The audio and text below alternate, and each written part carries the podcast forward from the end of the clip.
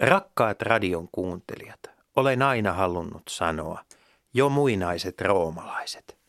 Kansalaiset, Politiikan tarkkailijat Markus Leikola ja Jussi Lähde. Jos tämä asia ei pian selvene, minä menen radioon ja pidän puheen. Se on oikein hyvää perjantaita täältä Pasilasta, joka sijaitsee maailman vapaimman vapaakauppa-alueen keskuksessa, vai missäköhän me oikein mahdamme olla? En tiedä, mutta tänään on taas ajatuksia kaupan. Kyllä, ja va- vapaa-ajatuksia, koska ei ole pyhäpäivä. Sekin on totta. Eli puhumme vapaa-kaupasta tänään, ja, ja tuota, kuten Jussi tuossa ennätit jo aluksi sanoa, niin jo muinaiset roomalaiset.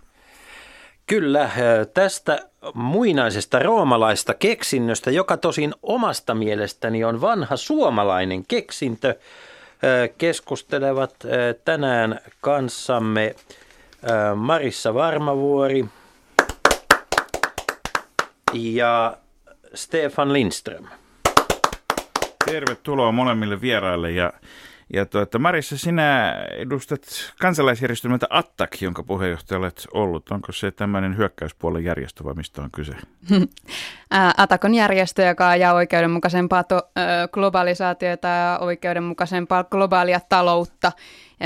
Sen hyökkäävyydestä voi olla montaa mieltä, riippuu keneltä kysyy. Mutta siis globalisaatiota oikeudenmukaisempana muotona, eli ei siis – ei siis täydellistä globalisaation vastustamista tai siitä kieltäytymistä. Juurikin näin. Eli vastustatte ainoastaan vääryyttä.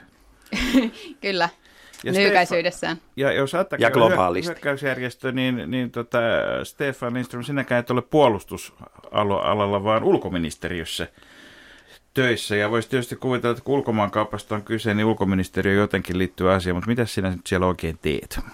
No en ainakaan ulkoista kauppaa, että se on se selä peruslähtökohta. Sinänsä meillähän on ihan sama tavoite Marissan kanssa, että oikeudenmukaista maailmaa tässä yritetään rakentaa, jotta se hyödyttäisi suomalaista yhteiskuntaa kaikilla parhaimmilla keinoilla.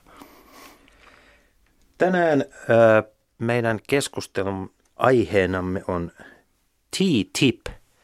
Ja siis, siis teet, kaverien kesken vaan TTIP. Niin, mutta siis TTIP, joka ei siis ole – sukua Tea Party-liikkeelle tai Tiivitaaville. Eikä vaan... myöskään ole minkäännäköinen vinkki, tota, joka kertoisi parhaista teelaaduista. Öö... Eikä liity tarjoilupalkkioihin, kuten tipit niin monesti. Niin. Kyseessä on Euroopan unionin ja Yhdysvaltain välinen vapaakauppasopimus? Vai, Stefan, onko kyseessä Yhdysvaltain ja Euroopan unionin välinen vapaakauppasopimus? Kumpis tässä nyt vie ja ketä? Niin, en usko, että kumpikaan vie, eikä kumpikaan oikeastaan vikisekään, vaan, vaan tässä pyritään rakentamaan mahdollisuuksia kummallekin puolelle Atlanttia sillä tavalla, että me, me mahdollistetaan tai madalletaan kauppa-aitoja jolla mahdollistettaisiin mahdollisimman suuri talouskasvu kummallekin puolelle, joka, joka edistää hyvinvointia kummallakin puolella Atlanttia. Nyt minun on kyllä pakko, pakko tuota kysyä, että missä ovat kaikki ne mielenosoitukset? Siis kun muistan omaa lapsuutta, niin silloin mustavalkoisessa televisiossa näkyi mustavalkoinen maailma, jossa oli ei-EEC-kylttejä ja erinäköisiä radikaaleja risupartoja niitä heiluttamassa. siellä ulkoministeriössä se yksi risuparta. Niin, niin mutta siis...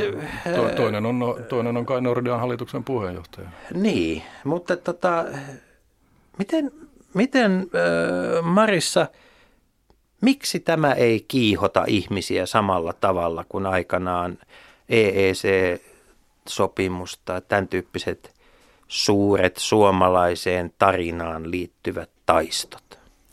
Täytyy näin vapaakauppasopimuskampanjoijana sanoa, että, että mä oon saman asian huomannut. Tietoisuuden levittäminen tästä aiheesta on aika vaikeaa, koska ongelmatiikkaa on.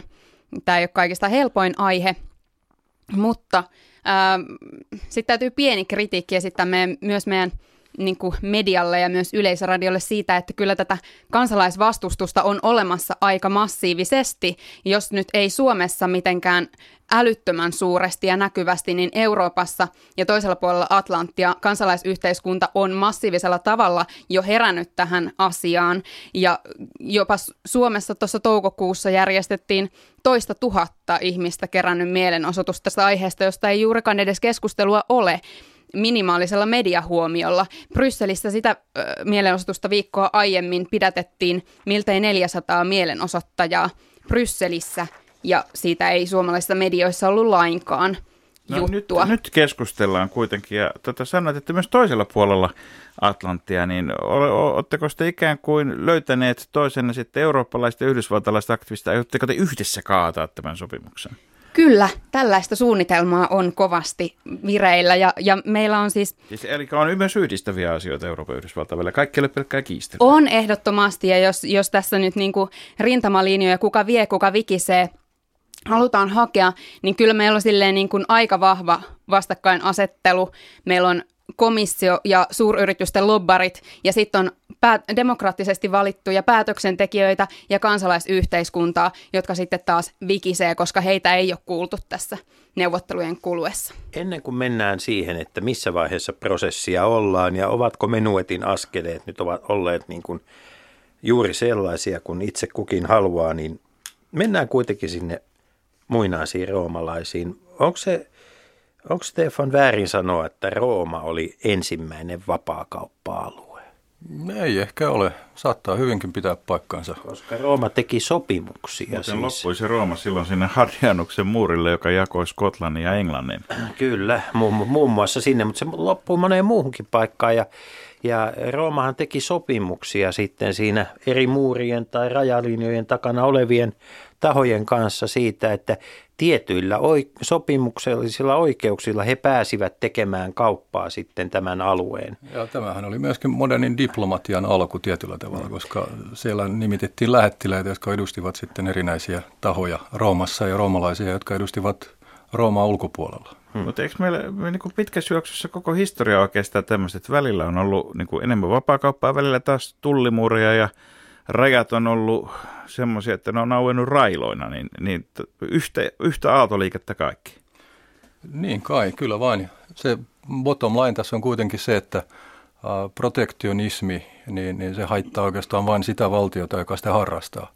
Ei, ei se niitä muita haittaa. Et, et, vapaakauppa on se, joka, joka luo mahdollisuuksia. Se, että se suljet rajat, uh, estät kauppaa, niin se, se ei tuota mitään. Se ei tuota sillä valtiolle eikä se tuota, tuota kenellekään muullekaan. Mun täytyy kyllä kritisoida tuota e- etelä-korealainen taloustieteilijä Hayon Chang on ansiokkaasti ä, tutkimuksissaan tuonut esille sitä, että kun nykyiset rikkaat maat on vaurastunut, niin on tehneet sen pitkälti nimenomaan protektionismin eli taloutensa suojaamisen kautta eikä vapaakaupan. Eli tämä vapaakauppa, vaikka se näin periaatteessa 250 vuotta vanhana ajatuksena on e- elää edelleen silleen menestyksekkäästi jostain syystä omaa elämäänsä ja, ja sillä on kannattajia, niin evidenssi, niin empiirinen data sotii sitä vastaan.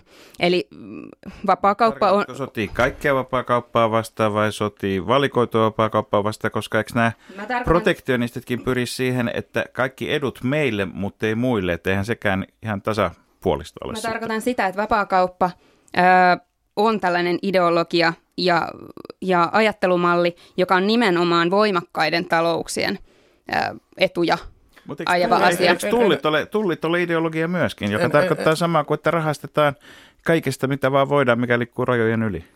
Joo, ja sitten mietitään sitä, että vapakauppa voi myöskin olla ihan toinen ulottuvuus. Otetaan nyt vaikka tämä pieni Euroopan unioni esimerkkinä, koska jos se on jotakin vapaakaupan lisäksi, niin se on tämmöinen rauhaa rakentava ä, mahdollisuus.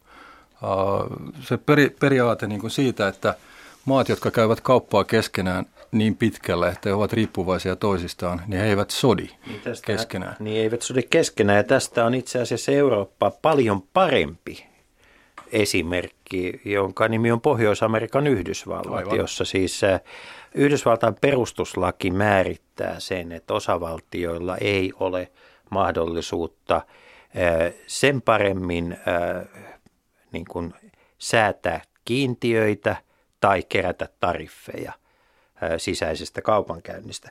Mutta minä Tämä kyllä väitän, hienoa, että kun tämä on... Kalifornia on, on niin paljon vauraampi kuin esimerkiksi Idaho, niin nehän voisi panna polvilleen siellä ihan muita osavaltioita kyllä. Niin, mutta Mu- tässäkin niin. voidaan miettiä sitä, että kenen rauha ja kenen hyvinvointia se vapaakauppa sitten edistää. Että jos se on ulkoistettu jonnekin muualle se pahoinvointi ja epäsopu, eli esimerkiksi sisällissodat ja mm, luonnon ja ihmisoikeuksien polkeminen, niin silloin se on vähän kaksinaismoralistista. Mutta mä, mä en ihan vielä ymmärrä sitä, että jos pannaan niin korkeat tullit, ettei kukaan käy kauppaa kenenkään kanssa, niin, niin eihän silloin voida ulkoistakaan mitään.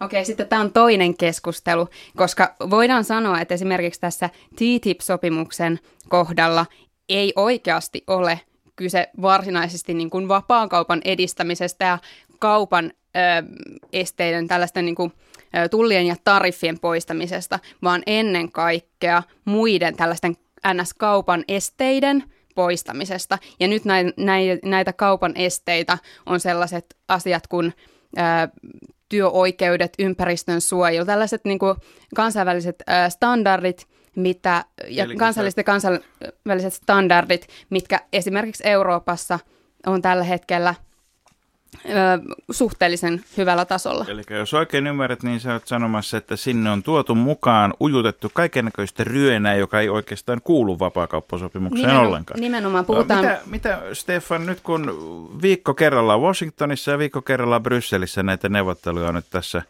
toista vuotta käyty ja, ja, ja tai Kierros- hierotaan, niin. Joo. niin, niin mitä, mistä, mistä siellä lähdössä. sitten keskustellaan ja mistä ei keskustella ja mistä keskustellaan kabinettien muurien sisällä, vaikka meille ei kerrotakaan, että Ja niistäkin asioista niin. keskustellaan. Niin, mutta ensin pitää heittää pieni kommentti niin kuin taustaksi. Eli, eli tota, tämä, kun puhutaan työntekijöiden perusoikeuksien edistämisestä, niin tämän sopimuksen peruslähtökohta on se, että se noudattaa ilon perusperiaatteita. Eli, eli ilon, ilon Aa. kautta, mutta tässä tapauksessa on ilo siis ka- työjärjestöilosta nimenomaan. kansainvälinen työjärjestö ja, ja, ja siinä on kumma, kummallakin puolella sitouduttu noudattamaan ni- niiden periaatteita, niin silloin minulla on hyvin hankala nähdä, milloin näitä, näitä niin kuin työoikeuksia poljetaan.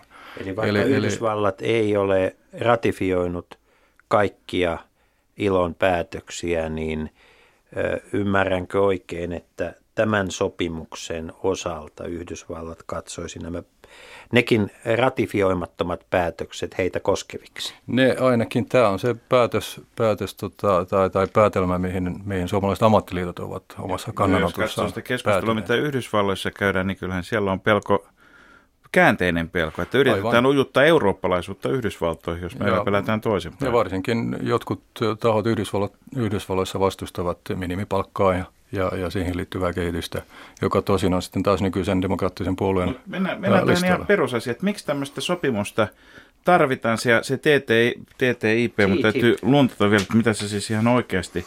Transatlantic Trade and Investment Partnership, eli Atlantin poikittainen kauppa- ja investointikumppanuus, sijoituskumppanuus, tarkkaan ottaen TTIP, niin, niin tota, kun kuitenkin Yhdysvallat on maailman isoimpia vapaakauppa-alueita ja EU on aika iso, ja nämä meinaa yhteensä muodostaa semmoisen vapaakauppa-alueen, joka kattaisi 46 prosenttia maailmankaupasta. Ja, ja sitten kuitenkin samaan aikaan sanotaan, että itse asiassa aika iso osa tästä on jo vapaakauppaa, että tämä jostain luin semmoisen luvun, että tämä koskee itse asiassa vain neljää jäljellä olevaa prosenttia kaupan esteistä, niin tota, tiedä sitten millä perusteella se on laskettu, mutta ihan niin kuin täysin voi sanoa, että jos olisi mäkihyppykisa, niin se lähtölava on itse asiassa siellä puolivälissä alarinnetta jo. Tämä on nimenomaan se, mitä mä sanoin, eli tässä ei niinkään ole siitä kaupan vapauttamisesta kyse, vaan siitä sään, siihen sääntelyyn puuttumisesta ja sen Miksi madaltamisesta. tarvitaan, Stefan? Miksi tämmöinen kierros on käynnistynyt? No otetaan esimerkiksi autoteollisuus, äh, joka on, on minusta parhaimpia esimerkkejä siitä, että meillä on tällä hetkellä erilaisia päästölukemia tai hyväksyttyjä päästölukemia Yhdysvalloissa ja Euroopassa. Itse asiassa ne ovat ihan sama asia, mutta ne ilmaistaan eri tavalla. Eli hiilidioksidi on hiilidioksidi, vaikka se voissa paistaisi. Joo, joo, mutta se mitataan eri, eri puolella manteretta eri tavalla ja, ja vain poistamalla tämä ihan pieni asia, standardisoimalla ne tai sopimalla siitä, että se mitä toinen tekee on toisen hyväksymä, niin poistetaan valtavia kaupan esteitä ja esteitä yritykselle Eli nimenomaan ei tarvitse että niin kuin ikään kuin lätkästä kahta eri tarraa siihen auton kylkeen, vai, vai peräti kahdenlaisia eri autoja? Tai tehdä kahden, kahdenlaisia autoja. Ihan tämmöinen käytännön esimerkki nostaisin esille. Keskustelin viime viikolla yhden suomalaisen valaisin valmistajan kanssa, joka on tällainen tavallinen suomalainen pk-yritys. Se on keskustella heidän kanssaan. Se on nimenomaan vähän pelle pelotontakin. Ja, ja he kertovat siitä, että tämänhetkisten sääntöjen mukaan niin jokainen valaisin tyyppi, mikä viedään Yhdysvaltoihin, pitää testata siellä. Euroopassa on C-merkintä, joka tarkoittaa sitä, että se, se voi liikkua meidän markkinoilla ja pääosassa Aasian markkinoita täysin vapaasti. Nyt he joutuvat testaamaan joka, joka lampun erikseen, se kestää vuoden. Ja, ja Kuulostaa tämä, protektionismilta. Tämä, tämä on, sanotaan, niin kuin, ei se tekninen kaupan este ole, mutta se on käytännön kaupan este. Ja vain tämä pieni sopimus astuessaan voimaan, niin mahdollistaa sen, että he voivat viedä C-merkintäisen lampun Yhdysvaltoihin ilman sen suurempaa ongelmaa, koska ne hyväksyvät ne turvamäärittelyt ja standardit, mitä Euroopassa on.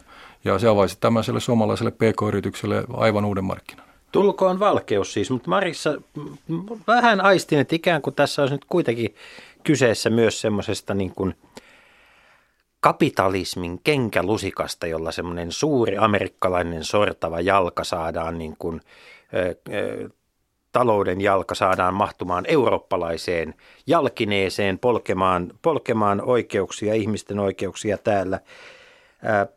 Mitkä, mitä asioita tänne sopimukseen on mielestäsi ujutettu, jotka eivät sinne kuuluisi?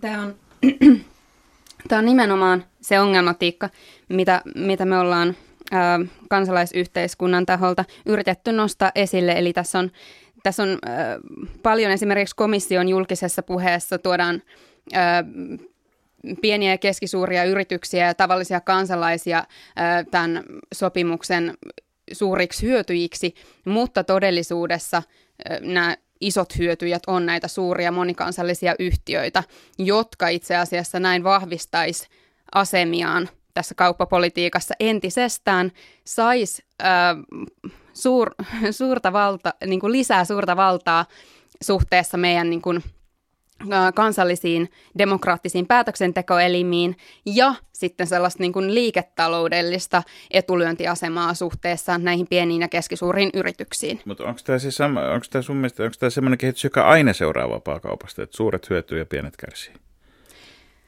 No ainakin näillä sopimuksilla, mitä tällä hetkellä neuvotellaan niillä vuodo, niistä vuodoista, mitä on näistä sopimusteksteistä ollut mahdollista saada luettavaksi, niin siltä vaikuttaa. Mä mietin vain sitä, että kun tässä on kuitenkin, jos katsotaan Suomenkin viimeisten 50 vuoden historiaa, niin meillä on niin kuin tasaisesti lisätty vapaakauppaa. On, ensin liityttiin EFTAn Euroopan vapaakauppa-alueen jäseneksi, sitten tehtiin juuri tämä, mihin Jussi viittasi, 70-luvun alussa vapaakauppasopimus silloisen EEC, eli nykyisen Euroopan unionin kanssa, sitten Euroopan unionin jäsenyys. Unohda Kevsosta. Nimenomaan. Aivan oikein. Kevsos. Kevsos. Niin. Meidän kaalimaat. Kyllä. Niin tota, mä tarkoitan sitä, että periaatteessa meillä pitäisi olla niinku dataa siitä, että mitä näistä vapaakaupasta seuraa, niin aika paljon. Ja onhan meillä. Meillä on itse asiassa semmoinen historiallinen jatkumo tässä. Meillä on aikaisemmin ollut ennen tällaisia sopimuksia, että kun näitä sopimuksia on neuvoteltu, niin meillä on ollut samantyyppisiä talouskasvu- ja työllisyyden kasvulupauksia, mitä tähän on nyt liitetty ja millä tätä sopimusta on suitsutettu. Ja me tiedetään historian valossa, että nämä lupaukset ei ole toteutunut esimerkiksi NAFTAn aikana, eli tämän Pohjois-Amerikan. Jos puhutaan Suomesta ja vaikutuksesta Suomeen vielä, niin Onhan meillä nyt korkeampi elintaso kuin vuonna 1962, mutta onko se tapahtunut siis vapaakaupasta huolimatta vai sen ansiosta? Kyllä se on sen ansiosta tapahtunut. Ei, ei, ei, ei tällainen kehitys tai, tai liikehdintä kansantuot- kansantuotteessa, joka meillä on ollut 60-luvulta lähtien, niin tapahdu sillä, että me vain elämme täällä suojamuorien sisällä. Mä oon tästä kyllä täysin eri mieltä. Esimerkiksi meidän työehdot, palkat, eläkkeet on paljon isompia tekijöitä meidän hyvinvoinnin kannalta kuin nämä niin kuin vapaakauppasopimukset. Jos mietitään näitä niin kuin, ö, mutta eikö ne palkattu niiltä firmoilta, jotka vie sitä tavaraa, vai mistä ne tulee? Meidän suurimpia työllistäjiä on nämä pienet ja keskisuuret yritykset, ei nämä monikansalliset suuryhtiöt. Mutta miten tämmöinen pieni ja keskisuuri yritys, kun se saa aikaan huipputuotteen. Nyt mä en puhu tämmöisestä niin kuin, ää, Nokian kokoisesta pitkän historian ja kansainvälisen no, diplomatian. firmasta, jolla on fantastinen niin, lamppu. Niin, niin miten, miten siis, jos me emme olisi esimerkiksi Euroopan, ää, Euroopan vapaakauppa-alueen jäseniä, niin miten eihän semmoista siis, eikö siinä kävisi niin, että joku tulisi Ruotsista ja ostaisi tämän kyseisen valaisin firman pois, koska eihän tällä valaisin firmalla olisi mahdollisuutta tehdä sitten taas niin kuin joka maahan erikseen näitä tarvittavia ponnisteluja, että saadaan CE ja EEC ja EEC ja mitä niitä onkaan kohdalleen. Onko tässä niin kuin, onko olemassa joku niin kuin hyvä taso vapaakauppaa, johon meidän mielestäsi paljon ikään kuin pitäisi tyytyä? Kyse on ehkä siitä, että millä hinnalla tätä vapaakauppaa käydään ja puhutaanko nyt nimenomaan niistä tulleista ja tariffeista vai puhutaanko me muista, muista näistä NS-kaupan esteistä, kuten työntekijöiden suojelusta, ympäristön suojelusta ja muusta. Et esimerkiksi tämä paljon puhutut ää, ää, joidenkin ää, sähkötöpseleiden tai muiden standardien harmonisoinnit, niin niillä on aika kova hinta, jos se, tarko- jos se tarkoittaa käytännössä sitä, että, että meidän työlainsäädäntö menee uusiksi. Kyllä minä olisin valmis maksamaan aika kova hinnan siitä, että. Englantiin mennessäni, Englantiin mennessäni minä saisin töpseliä käyttää.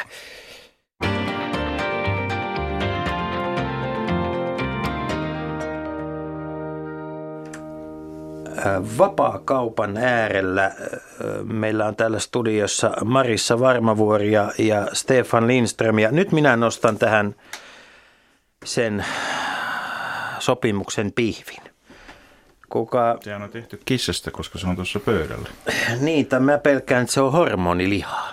Niin. Eli aina kun on kyse Euroopan unionista, niin on kyse maataloudesta ja syömisestä ja juomisesta ja ranskalaisista juustoista ja viineistä ja kaikesta ihanasta. Mutta Siinä onko nyt, hormonitaso jo kuohahtaakin. Joo, mutta, mutta tota, onko tähän nyt siis, onko nyt niin, että miten on ö, ulkoministeriön lähetystöneuvos Stefan Lindström, tuleeko tästä nyt pihvinä sitten meille kaiken jälkeen geenimuunneltua tavaraa ja hormonilihaa Amerikan markkinoilta Suomeen? Miten, miten tässä käy?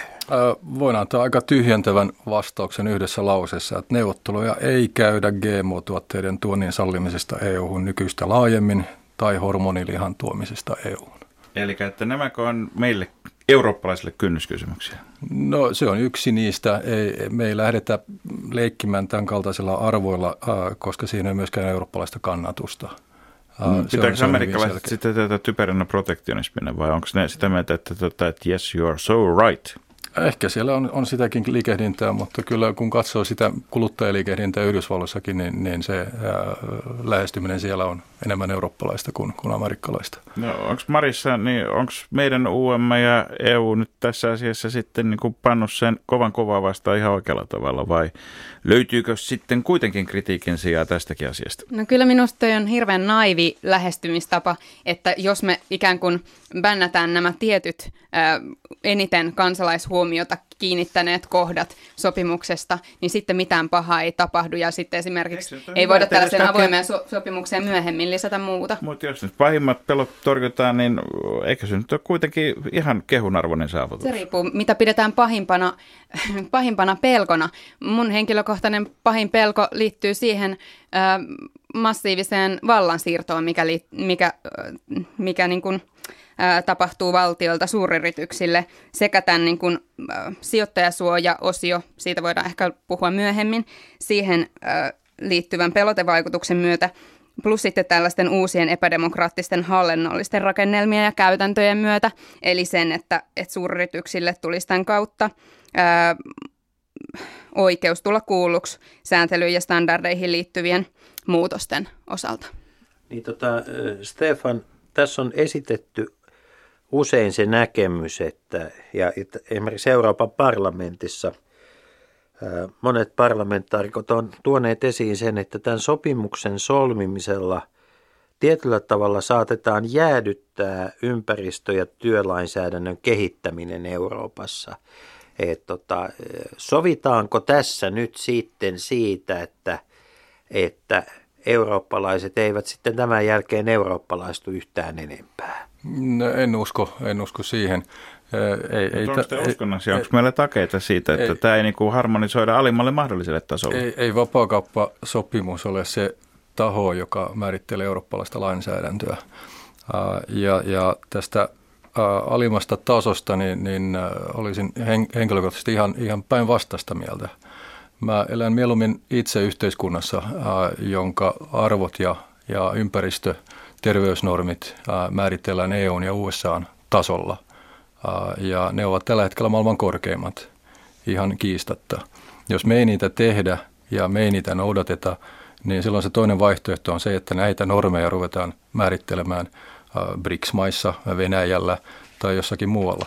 Niin, eikö, ja eikö, se ei ole hyödyksi meille. Ne ovat e, silloin paljon alempana. Eikö tässä Marissa ole semmoinenkin pointti, että jos me päästään jollakin lailla, olettaen nyt, että kaikki meidän hienot loistavat neuvottelijat ja amerikkalaiset löytävät sitten toisensa tässä näin, niin päästään semmoiseen niin kuin tiukempaan tasoon, niin kiinalaisetpa joutuukin sovittamaan omat tuotteensa näiden korkeiden mukaan. Eihän, eihän kaikki maailmankauppa, siis se toinen puoli maailmankauppa on kuitenkin edelleen kaikkien muiden kuin EU ja Yhdysvaltain välistä, niin eikö niin kuin sivistyneillä, korkeatasoisilla lännellä olisi mahdollisuus näyttää tietä ja johdattaa koko maailma parempaan tulevaisuuteen? Tuo on tietysti kaunis ajatus, mutta sitten käytäntö voi olla ihan täysin toinen. Eli siis... Pyrkimyksenä. Pyrkimyksenä, pyrkimyksenä todella hieno, mutta siis tämä koko neuvotteluprosessi antaa viitteitä jostain aivan muusta. Et, äh, on, tästä prosessista kertoo mun mielestä tosi paljon se, että, että tahot, joita tässä neuvotteluprosessin kuluessa on kuultu, on pääosin yli 90 prosenttisesti ollut kansainvälisiä suuryrityksiä. Corporate Europe Observatorin selvityksen mukaan välillä tammikuu 2012-huhtikuu 2013 119 tapaamista järjestetty suuryritysten edustajien kanssa samana aikana vain 11 tapaamista kansalaisjärjestökentän kanssa. Me, Tämä me, ei me, kerro me, kauhean me, Suome, hyvää. Meillä, me Suomessa olemme tavanneet taas hyvin suuren määrän pk-yrityksiä. Että, ää, ne syöttävät myöskin tätä omaa tuotantoaan suuryritykselle, että en mä näe tässä mitään ristiriitaa, koska sitä kauppaa harrastavat nämä yritykset. Ää, ja, ja, ja jotka toimivat valtioissa. Että en mä näe niin mitään ristiriitaa. Mutta tämä on vääjäämätöntä, että koska tämä on niin hirveän salassa, salassa valmisteltu sopimus, niin se herättää epäilyksiä. Joo, tämä, Tuntuu siltä, joo. että, että jos tämä on niin hurjan fantastinen tämä sopimus, niin minkä takia se pitää valmistella salassa meiltä kaikilta, mennään jopa tähän, meidän poliittisilta päätöksentekijöiltä. kohta, mutta ennen sitä otetaan vielä yksi kissa pöydälle, ja tämän kissan kyljessä lukee investointisuoja. Tähän on tässä jo Marissakin aikaisemmin viittasi. Stefan, mistä... se siis sitä, että jos mistä laittaa rahat jonnekin, niin ne pysyy siellä? Mistä puhutaan, kun puhutaan investointisuojasta? Se ta, pyritään siihen investointisuojasopimuksella, että taataan suomalaisyrityksille samanlainen suoja kuin siinä maassa toimivilla yrityksillä on omien investoijien puolesta. No, minkä näköisiä ongelmia siinä tällä hetkellä sitten? Siis, Tarkoittaako se, että jos suomalainen firma panee perustaa tehtä Amerikkaan, niin se voi joku viranomainen siellä ilmoittaa yksi, kaksi, että nyt me sosialisoimme tämän. Ei nyt ehkä kuulosta ihan amerikkalaiselta, mutta periaatteessa jotain tämmöistä vai? Kyllä, se siis kärjistettynä ehkä se voi tuollakin tavalla ilmaista. Tota, mutta onko tämä nyt niin, että jos joku teksasilainen, enkä nyt halua tässä yhteydessä muistuttaa olevani Texasin kunniakansalainen. Teksasilainen yritys tulee Suomeen ja sitten ää, niin kun täällä tulee ongelmia, niin he sanovatkin, että jahuu, mehän muuten Stetsonimme alla ratkaistaan tämä asia Texasin lakien mukaan. Toinen Aleksanteri on toiseen päähän ja toinen toiseen päähän ja Kyllä. sitten aletaan käveleen kohti. Niin, no investointisuojasopimuksissa on yleensä silloin klausuli siitä, että miten ne ratkaistaan ja mikä se riitojenratkaisumenettely on. Suomella on tällä hetkellä 65 sopimusta eri maiden kanssa. EU-mailla yhteensä on noin 3000. Ja, ja se tässä minua välillä ihmetyttääkin, että kun meillä on nyt jo niin pitkä historia, siis usea kymmenen vuosi, jolloin meillä näitä sopimuksia on, niin, niin mikä yhtäkkiä saa ihmiset reagoimaan tähän tähän neuvoteltavaan sopimukseen näin voimakkaasti. On, siis onko nyt niin, että siis sopimusten määrä ei olekaan kasvussa, vaan laskussa, jos no niin kuin tältä osin? Jos... Ei, kyllä ne on kasvussa koko ajan, niin, koska mutta et, se on nimenomaan... uusia maita maailmaan. Kyllä. Niin, jo, mutta jos TTIP, niin kuin, onko TTIPissä kyse siitä, että, että niin kuin olemassa oleva sopimus kantaa sitten niin kuin muokataan yhdeksi paksuksi sopimusnivaskaksi? No se riippuu siitä kanssa, että minkälaisesta tästä sopimuksesta tulee niin kuin loppujen lopuksi. Että onko se, minkä itse otaksun olevan, että eräänlainen niin kuin sekasopimus, niin silloin se ei, ei tarkoita sitä. Tuota, nyt päästään sitten seuraavaan. Tässä vaiheessa pyydän, pyydän tuota kaikkia salaliittoteoreetikoita radiovastaanottimien ääreen. Siellä muuten vilskettä riittää. Tuota, Pitääkö laittaa foliohattu päähän? Ei, ei tässä ei ole nyt kyse niinkään, koska ainakin sen pitää olla sitten sekä Yhdysvalloissa että Euroopassa hyväksyttyä mallia oleva foliohattu, mutta et, tässä on ö, sellaiset tahot, jotka yleensä eivät kritisoi ö, valmistelun salassapitoa, ovat nostaneet niin kuin hetkin kulmakarvojaan siitä, että miten, miten tuota tätä sopimusta on valmisteltu, miten tämä prosessi etenee. Aloitetaanko sillä, että Stefan, jos kerrot ihan lyhyesti, että miten tämä prosessi on alkanut, miten sitä viedään eteenpäin ja, ja, tota, ja missä, missä on ikään kuin ne, ne demokratian checkpointit, jossa – vaiheessa sitten demokraattisella, eurooppalaisella, hyväksi havaitulla tavalla katsotaan, että haluammeko olla mukana vai emme. No, peruslähtökohtaan on, on, sehän on mandaatti, jonka, joka myönnetään komissiolle siitä, että millä, millä reunaehdoilla lähdetään tätä neuvottelemaan. Tämä mandaatti on, on se, mikä on ehkä herättänyt osissa meissä suurinta mielenkiintoa siitä, että mikä se on ja millä tavalla, ää, millä tavalla se etenee. Tämä ei ole mitenkään erikoinen asia. Ää, kun komissio lähtee valmistelemaan lainsäädäntöä tai muuta, niin se tehdään ensin komission sisällä. Ja siellä, tämä on nyt vähän komission työtapa, että silloin ei heti konsultoida niitä ulkopuolisia tahoja. Tämän jälkeen hän, hän prosessi etenee niin, että se neuvotteluteksti ää, menee neuvoston työryhmien käsittelyyn. Ja sitten työryhmissä ruuditaan sitä suuntaan ja toiseen, jonka jälkeen se lähtee niin sanotun Koreperin käsittelyyn ja siellä sitten Euroopan tai tuon, tuon neuvoston päätettäviksi, eli siis eri ministerineuvostojen päätettäviksi. Kun puhut neuvoston, neuvostojen työryhmistä, niin ketä niissä istuu? Niissä istuu Suomen edustajia ja Suomen siellä, puolesta. Niin. Virkamiehiä. Virkamiehiä Suomesta eri ministeriöistä tai pysyvästä edustustosta Brysselissä. Joo. Eli, eli, äh, Kuinka moni se, suomalainen tähän työhön osallistuu? Äh, TTIPin osalta en, en, en tiedä tarkkaan, puhutaan useista kymmenistä tietenkin, koska yksityiskohdat ovat, ovat niin moni, monimutkaisia.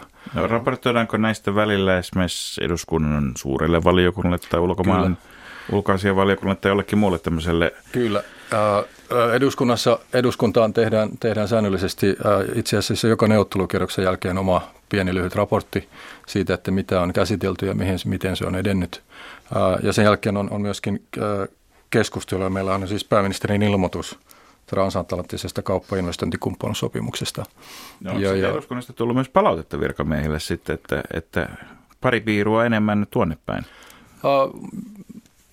Kyllä, kyllä vain. Mulla on edessäni tässä itse asiassa täysistunto 27 2014, jota luin eilen suurella mielenkiinnolla. Ja, ja se, mikä siellä oli merkille pantava, oli se, että itse asiassa jokainen puolue, uh, suomalainen puolue, uh, puoltaa – tämän, tämän sopimuksen, että tämä sopimus etenee, tosin tietyn, niin. re, tietyn reunaehdoin. Että se oli, se oli minusta erittäin myönteinen lähtökohta. Tässä, tässähän se on. Sekä Suomessa että Euroopassa sekä vihreillä että vasemmistopuolueilla on kyllä ollut kriittisiä kannanottoja. Kritiikkiä se aina esittää, mutta se pääsääntöhän on se, että kannatetaanko tätä vapaakauppasopimusta Suomen talouden parantamiseksi tässä tilanteessa tai ei. Ja, ja Eli siinä... tarkoitat nyt sitä, että istutaanko neuvottelupöydässä ja pyritään parhaaseen tulokseen vai, vai pakataanko kapsekit ja lopetetaan keskustelu? No kyllä se ensimmäinen on se vaihtoehto. vaihtoehto. Kyllä se ensimmäinen on se vaihtoehto, mikä, mikä meillä on.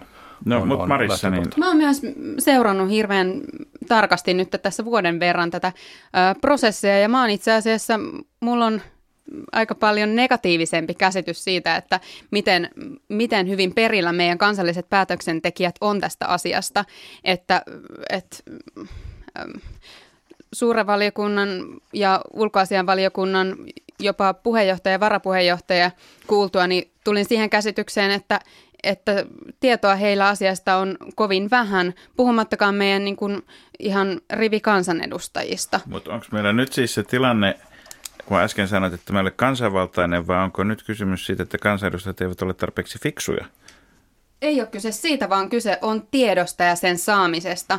Myös meidän europarlamentaarikoilta on tullut viestiä, että he kokevat olevansa liian ulkona tästä prosessista. Tuota, äh, Stefan, mikä on se tapa, jolla europarlamentin tai, tai tuota, kansallisen parlamentin jäsenet tietoa tietoa halutessaan tästä sopimuksesta ja sopi neuvottelukierrosten edistymisestä saavat. Onko tässä, tässä kyse siitä, että tämmöinen hallintokulttuuri, ää, yhtäältä hallintokulttuuri EUn sisällä maasta toiseen on erilainen ja EUn ja Yhdysvaltain välinen. Minkälainen on Yhdysvaltain välinen hallintokulttuuri? Käydäänkö siellä samanlaista keskustelua senaatin tai, senaatin tai tuota, edustaja, niin siellä, käydäänkö siellä niin kuin Kapitolilla keskustelua, että siellä ne vaan virkamiehet viipeltää pitkin Pariisia patonki kainalossa ja meille ei kerrota mitään. No ei, ei ehkä ihan samalla tavalla kuin täällä, täällä Euroopassa. Että, että toi, kyllä se, se tieto kulkee eri, eri lailla. Sitten pitää tietenkin ymmärtää sitä, että miten, millä tavalla tällainen kansainvälinen – laaja sopimus neuvotellaan. Kysehän ei ole ihan mikään pikku prumaskasta, vaan me puhutaan niin kuin sadoista ellei tuhansista sivuista. Ja se ei toimi niin, että aloitetaan artiklasta yksi ja, ja neuvotellaan se valmiiksi ja, ja sitten jatketaan jollakin muulla, vaan samanaikaisesti on kymmeniä työryhmiä, jotka puntaroivat eri artikloja, eri näkökulmia. Tämä on aika ja hieno sitä kokona- prosessi, että siinä, kun siinä ensin katsotaan, että mistä asioista ollaan samaa mieltä, ja sitten kirjataan ne, ja sitten kirjataan erimielisyydet, kun seulotaan ikään kuin – mutta nyt ei ole, ole minkäänlaista kerron. tällaista uh, matriisisopimusta, että nämä kohdat on auki ja nämä kohdat ei. Et, et me puhutaan tällaisista hajanaisista osista, uh, jotka on, on sitten kerätty, kerätty tietyltä osin, osin yhteen. Että ei ole mitään tällaista tällä hetkellä tällaista isoa sopimusluonnosta. Niin siinä mielessä minusta on myöskin vähän omituista välillä kuulla, kun ihmiset sanovat niin kuin hyvällä, syvällä rintaäänellä, että tämä sopimus tarkoittaa sitä ja tätä ja tota, kun meillä ei ole vielä sopimusta. Mutta Nimenomaan tämä kansalaiskeskustelu on tehty mahdottomaksi käytännössä, koska näitä sopimustekstejä ei ole nähtävissä. Sitä Mutta eikö se nyt olisi ollut paljon helpompaa sitten, että siellä Bilderberg-sopimuksessa, eikö Bilderberg-kokouksessa Apune ja, ja tuota, Vaalruus ja kaikki muut ketkut olisi kirjoittanut sen sopimuksen, että sitä voitaisiin kritisoida. Miten tämä, mitä, mitä tässä tapahtuu? Miten tämä prosessi etenee tämän jälkeen? Koska on olemassa joku dokumentti, johon ihmiset voivat ottaa kantaa? Ja, ja tota, milloin tällainen sopimus kenties allekirjoitetaan? Se prosessi etenee nyt eri neuvottelukierrosten kierrosten kautta. Tällä hetkellä meillä, meillä on niin kaksi eri momentumia, voisi sanoa näin. Meillä on niin tekninen momentum. Momentumille tarkoitat suomeksi? Liikehdintää ja pääosin eteenpäin. Ja, ja poliittinen momentum tällä hetkellä on, on aika lailla hiljainen – Siihen on kaksi syytä. Ensimmäinen on se, että komissio, uusi komissio aloittaa nyt vasta parin kuukauden kuluttua. Ja Ei tämä, ole ketään kotona, joka liikehtisi. Näin, näin juuri. Ja toinen, toisella puolella tilanne on ihan samanlainen, koska Yhdysvalloissa on niin sanotut välivaalit. Ja, ja sielläkään ei, ei tapahdu liikehdintää tämän takia. Ja äh, silloin se toinen puoli, eli tämä tekninen momentum, eli, eli tämä, nämä tekniset neuvottelut ovat voineet edetä ja, ja haetaan ratkaisuja niihin, johon sitten poliittinen momentum voi ottaa kantaa vähän myöhemmin. EUn tavoitteena on se, että tämä sopimus saatettaisiin jonkunmoiseen kuntoon ensi vuoden aikana ja, ja sen jälkeen se äh, lähtee hakemaan sitä omaa hyväksymisprosessia. Muun muassa Euroopan parlamentti on, on yksi taho, joka, jolla on hyvin painava sana sanottavana no, siitä. Marissa, onko, onko teillä aktivisteilla sitten semmoinen käsitys, että ensi vuonna on jo liian myöhäistä? Niin. No tässä on uhkana se, että prosessi etenee ja sitten kun se tulee aikanaan, ähm, esimerkiksi Euroopan parlamentin kyllä ei äänestykseen, niin sitten on jo liian myöhäistä vaikuttaa mihinkä sisältökysymyksiin edes parlamentaarikoilla. Ja mua ihmetyttää ihan tosi suuresti se, että mikä on, mitkä on tämän niin kuin, ää, salaisen valmisteluprosessin todelliset syyt, sillä, sillä eihän niin kuin, siis ainoa järkeenkäypä syy on, on tämmöinen niin neuvottelustrateginen, mutta mut kuten me tiedetään, niin eihän EUn kaupallinen strategia ole mikään salaisuus, ainakaan USAn turvallisuuspalvelu NSAlle. Eli, eli tämäkään syy ei ole millään lailla niin kuin, äh, järkeenkäypä oikeasti. Ja sit, mikä mun, Siinä mun mielestä, kuulitte siellä NSAssa nyt. Mikä, mikä että... mun mielestä on vielä niin kuin eriskummallisempaa on se, että, että tällaisen tietovuodon – mukaan EUn pääneuvottelu Ignacio Garcia Persero on, on USAn pääneuvottelulle kirjeessään luvannut, että TTIP-sopimuksen neuvotteluja ja valmistelua koskevat paperit pysyvät salassa jopa 30 vuotta tämän niin kuin, ää, paperien allekirjoittamisen jälkeen. Mä en näe tätä niin kuin millään lailla perustelluksi. No, Suomen kanta tähän on hyvin, hyvin selvä, että, että mehän pyrimme mahdollisimman suuren avoimuuteen ja läpinäkyvyyteen. Ja itsekin aikoinani komissiossa työskennelleenä niin voin sanoa, että tämän sopimuksen niin valmisteluissa niin, niin mä olen nähnyt kovinkaan paljon asioita, jotka ovat siellä valmistelu suuremmalla avoimuudella kuin tämä. Et, et, äh, ja sama... Euroopassa on muunkinlaisia Joo, ja mua itse asiassa Kyllä. kiinnostaa tässä näin, kun keskustellaan no, TTIP-sopimuksesta, mutta meillä on lähempänä vielä allekirjoitusta tämä EUn ja Kanadan välinen sopimus SETA, ja se on todella lähellä jo allekirjoitusta. Niin miten tämä prosessi sun mielestä Stefan on mennyt, onko se, onko se mennyt avoimesti, tiedetäänkö me Suomessa yhtään, että mitä on, mitä on tapahtumassa. Ö, on esitetty epäilyksiä, että TTIP-sopimus on täysin turha, mikäli SETA allekirjoitetaan, koska, koska kyllähän amerikkalaisfirmat voi konsernijärjestelyyn ö, käyttää SETAan sisältyvää investointisuojaa aivan ja, hyvin. siis, siis naftan kautta. Eli, eli siis mm. sitä, että amerikkalaisten... Ravion kuulijat, nyt emme puhu naftasta siis bensana. Emmekä SETAsta niin. myöskään sukupuolista tasa-arvoa Niin, vaan siis äh, naftassa on kyse, eikö niin, Pohjois-Amerikan vapaakauppasopimusta, jos, Kyllä. jonka osapuolet ovat Kanada, Meksiko ja Yhdysvallat. Ja, eli, eli ajatus on se, että jos amerikkalaisilla on tytäryhtiö Kanadassa, niin se sitä kautta sitten hoidettaisiin. Pystyy toimimaan täysin Joo. Euroopassa sen Joo. sopimuksen tästä, puitteissa. tästä investointisuojaklausulista SETA-sopimuksessa, niin, niin se ei ole vielä valmis. Eli, eli äh, siinä on vielä muokattamista ja, ja, ja muuta. Että että, Missä vaiheessa tämä SETA-sopimus on, koska viimeisimmät tiedot, mitä mä oon ulkoministeriöstä saanut, saanut niin ei ole sielläkään oikein ö, perillä siitä, että missä kohtaa sitä sopimuksen ö, allekirjoitusprosessia mennään. Niin, siinä on erilaisia juridisia komarvenkkejä tällä hetkellä käynnissä. En itse hoida tätä, tätä SETAa, mutta tota, kyllä se sieltä kysymällä varmasti selviää. Tiedätkö Jussi, mitä minä mieltä olen tästä Kanadan ja Euroopan investointisuojasopimuksesta. Kohta tiedän. Minusta jääkarhut pitäisi suojella yhtä lailla sekä Kanadassa että Euroopassa. Tuota, äh, Stefan, muuttuuko jokin asia, kun nyt äh, tätä valmistelua komissiossa jatkossa hoitaa ruotsalainen komissaari? Onko komissaarin kansallisuudella ja sillä hallintokulttuurilla, josta hän tulee, merkitystä sille, sille että miten, miten tuota valmistelua viedään – viedään nyt siis TTIPin osalta eteenpäin? Niin, tämä voisi ehkä antaa tämmöisen savolaisen vastauksen, että suottaa olla, mutta suottepolet ei olekaan.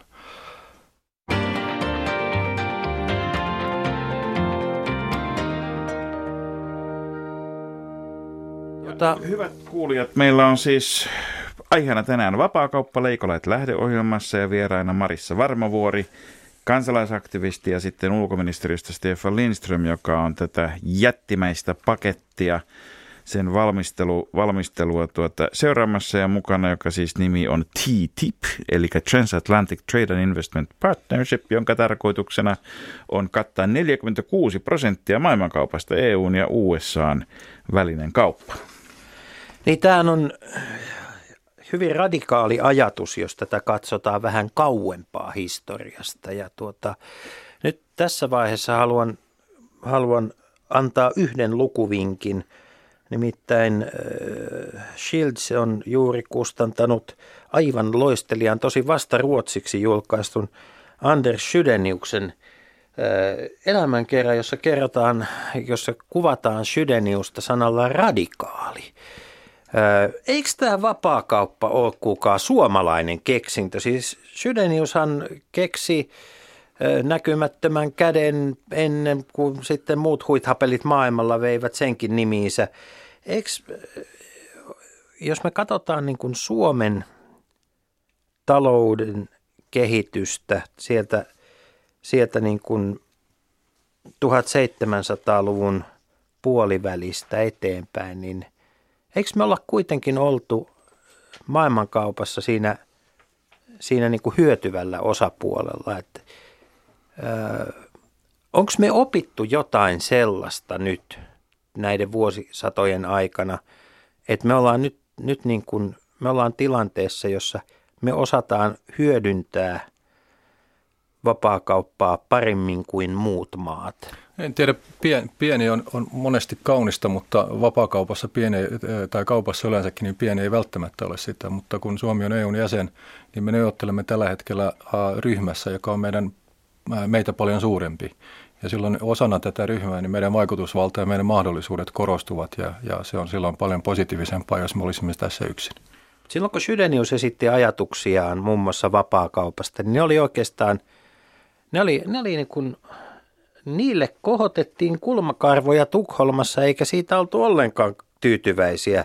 Siis hirveät Vallan... ja verot oli se normi. Niin, se oli, ja, ja, ja onko se olemassa nyt, mit, mikä on sitä sellaista tämän hetken, äh, Stefan mä kysyn sinulta, mikä on sellaista tämän hetken radikaalia ajattelua, josta sitten ehkä tuleva, joskus tulevaisuudessa sorvataan kansainvälisiä sopimuksia, onko tämä – Onko tämä niinku matkan pää se, vai yksi etappi? Ei. Kyllä se, nyt päästään aika pitkälle niin kuin tähän ytimeen, mikä, mikä niin kuin on. Että mikään yhteiskunta ei ole vielä niin kuin pysähtynyt paikalleen. On tietenkin olemassa ihmisiä, jotka näin toivoo, mutta ei, ei, ei se ole niin kuin kenenkään eduksi.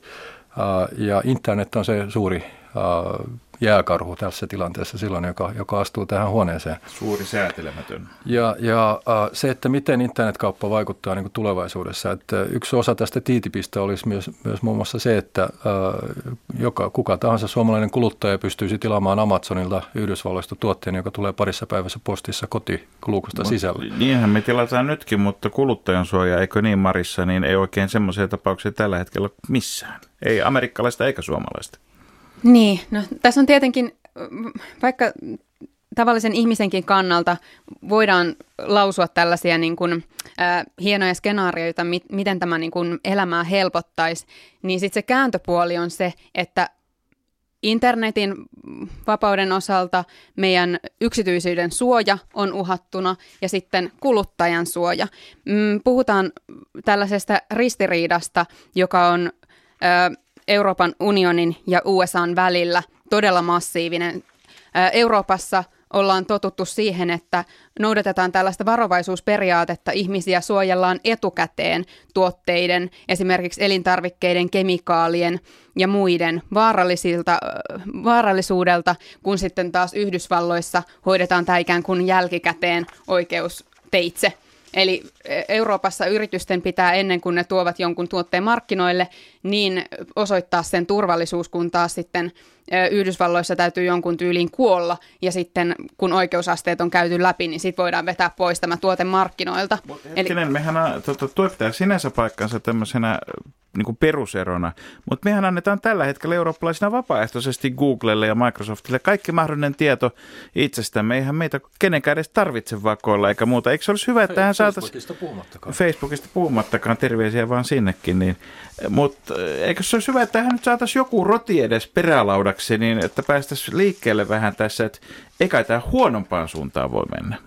Kyllä nimenomaan voi mennä, koska, koska tässä on tässä sopimuksessa niin massiivisesti näppinsä pelissä nimenomaan näillä monikansallisilla suuryrityksillä. Jos Google ja Microsoft ei nyt tarvitse vastata mistään, niin se sanoo, että kun ei tarvitse jatkossakaan vastata, niin se on huonompi vaihtoehto.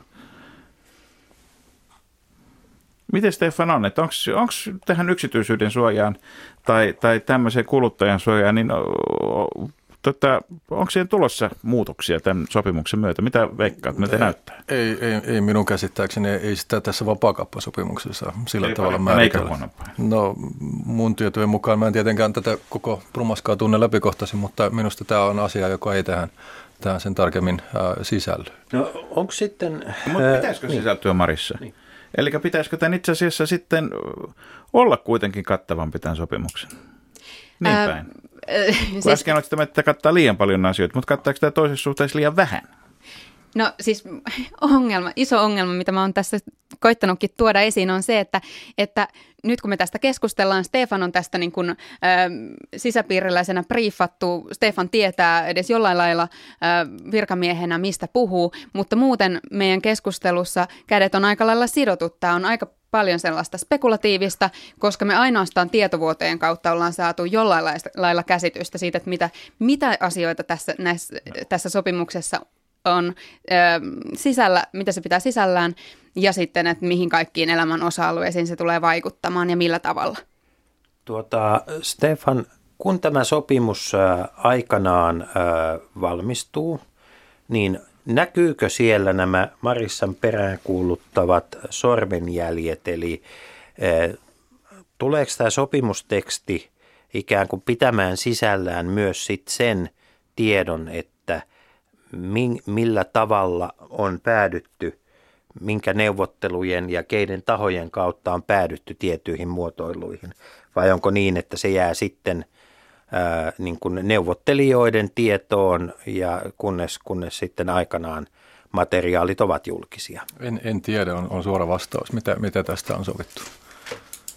Tuota, hyvät ystävät, me olemme tänään keskustelleet TTIPistä, mutta tota, kysytään vielä tähän lopuksi, mitä tämän jälkeen? Miten te näette maailman kehittyvän, että kun tämä sopimus on ö, sovittu, valtava, valtava no, mutta siis sopimus on sovittu, siis tämä, mä tarkoitan, tämä on, on olemassa nämä paragraafit, joihin sitten mm-hmm. otetaan kantaa.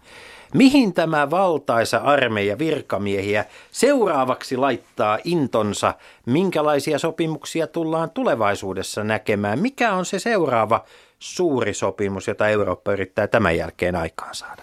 No, EUlla on tällä hetkellä eri, eri keskusteluja, eri, eri neuvotteluja käynnissä Japanin kanssa, äh, Intian kanssa, äh, eri ASEAN-maiden kanssa äh, ja Mercosurin kanssa, eli siis tämä äh, eteläisen latinalaisen Amerikan äh, vapaakauppa-alueen kanssa.